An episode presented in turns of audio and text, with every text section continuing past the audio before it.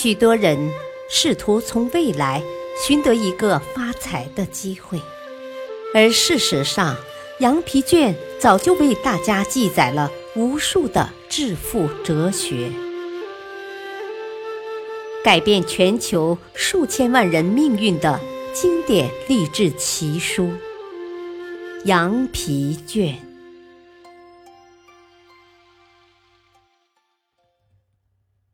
第六篇：钻石宝地。钻石宝地是拉塞尔·康维尔演讲的文字稿。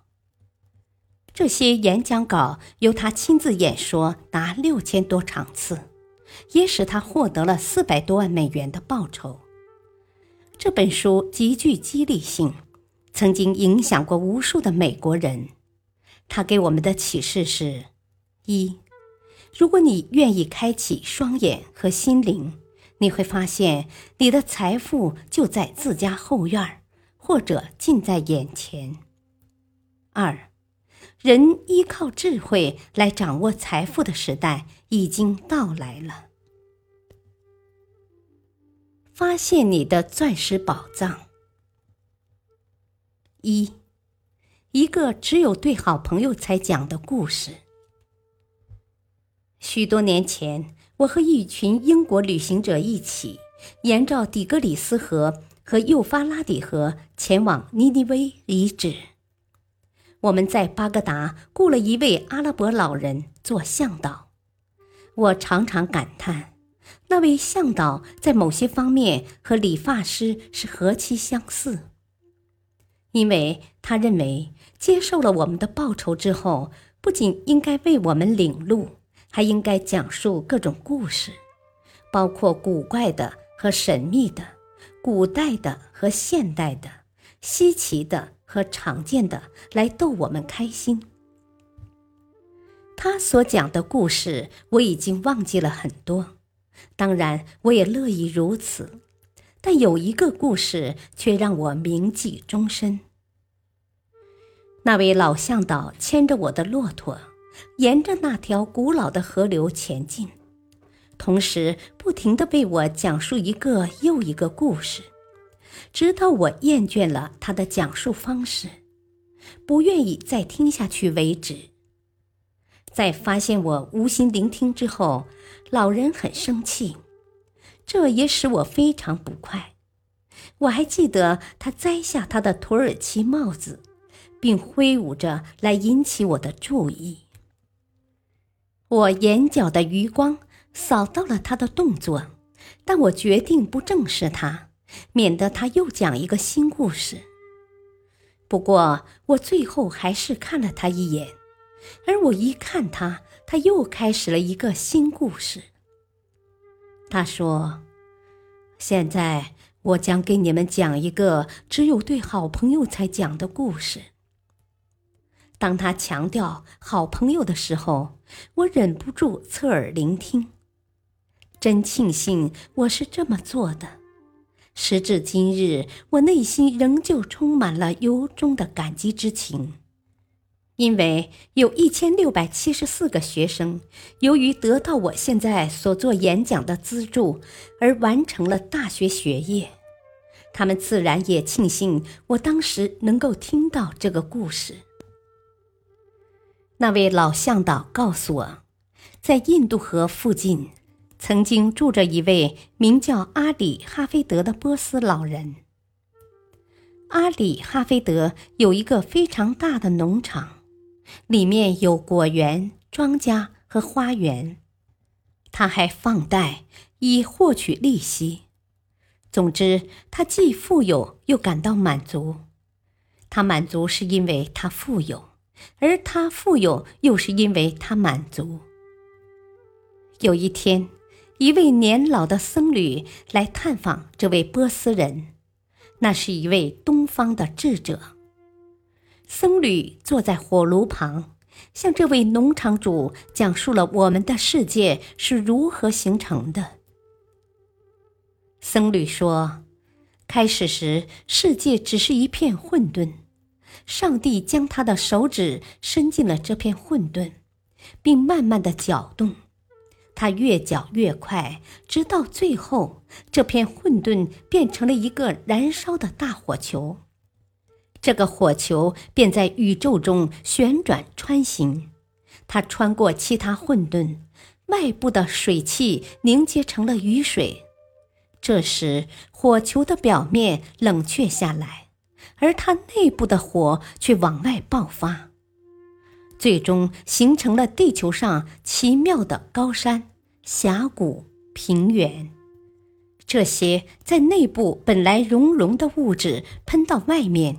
冷却的比较快的就变成了花岗岩，稍慢一些的变成了铜，再慢一些的变成了银，更慢的变成了金子，比金子还慢的就变成了钻石。那位僧侣说：“一颗钻石就是一缕阳光。”现在看来，这是绝对科学的。钻石实际上最初来自于太阳的碳元素的沉积物。僧侣告诉阿里哈菲德，如果他能拥有拇指大的一颗钻石，他就能买下整座县城；如果他能拥有一座钻石矿，他甚至可以利用那笔财富将他的子女推上君王的宝座。阿里哈菲德听完了关于钻石的故事，当然也领悟了钻石的价值。当天晚上，他准备睡觉的时候，突然觉得自己变成了一个穷人。其实他并没有失去什么，他之所以贫穷，是因为他对自己的财富不再感到满足，而他不再满足。又是因为担心自己变得贫穷，他对自己说：“我需要一座钻石矿。”那一夜，他失眠了。第二天一大早，他摇醒了僧侣。以我的经验，如果一个僧侣在大清早被人弄醒，一定会很不高兴。阿里哈菲德对僧侣说。啊，你能不能告诉我，在哪儿才能找到钻石？哦，钻石，你要钻石干什么？哎呀，当然是想变得非常富有啊。哦，那你就去找吧，这就是你应该做的，去找到它，然后你就可以拥有它了。但是我不知道该到哪儿去找啊。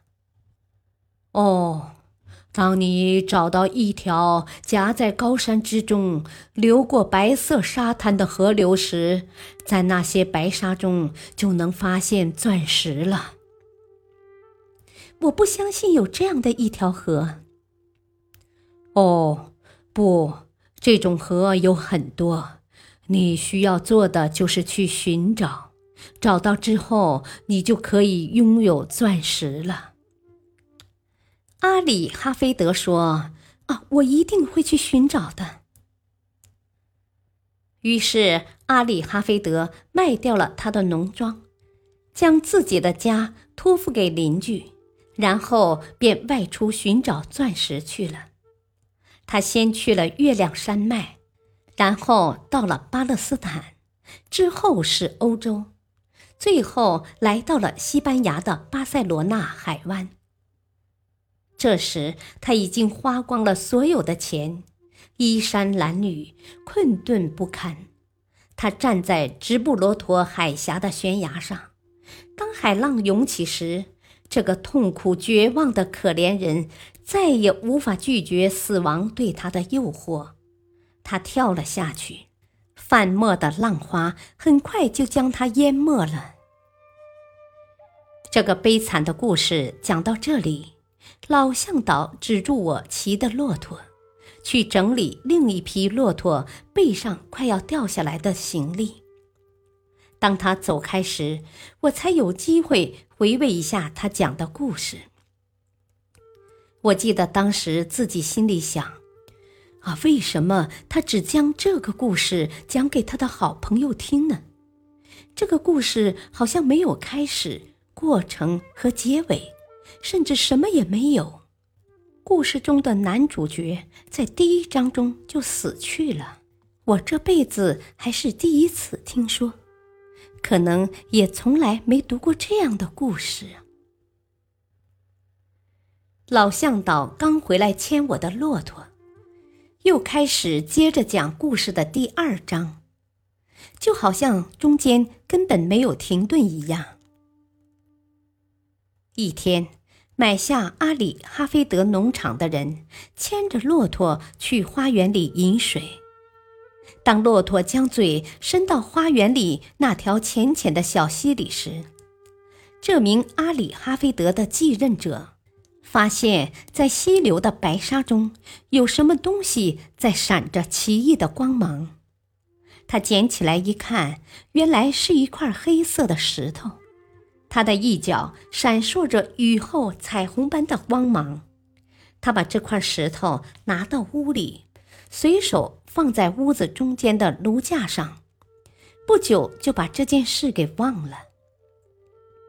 几天后，那位僧侣来探访阿里哈菲德的继任者，他一进门就发现炉架上闪着光，于是冲过去，惊奇地喊道：“啊，这里有一颗钻石！阿里哈菲德回来了吗？”“哦，没有。”阿里哈菲德没有回来，那也不是钻石，它只是我在花园里捡到的一块石头。但是僧侣说，我一眼就能看出来这是钻石，而且我确信这真的是一颗钻石。他们一起冲到花园里，用手去翻动那些白色的沙子，看。那儿出现了比第一颗钻石更美丽、更值钱的钻石。就这样，那位向导继续往下说：“朋友们，请注意，他所说的故事在历史上确实发生过。人们发现了戈尔康达钻石矿，那是人类历史上发现的最精彩的钻石矿。”甚至超过了金百利。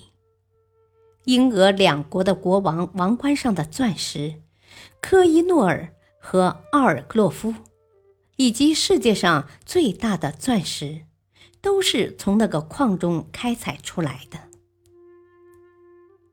讲完故事的第二章之后，老向导又摘下他的帽子，在空中挥舞。他是想让我再注意思考这个故事的寓意。感谢您的收听，下期播讲一个了不起的故事，敬请收听，再会。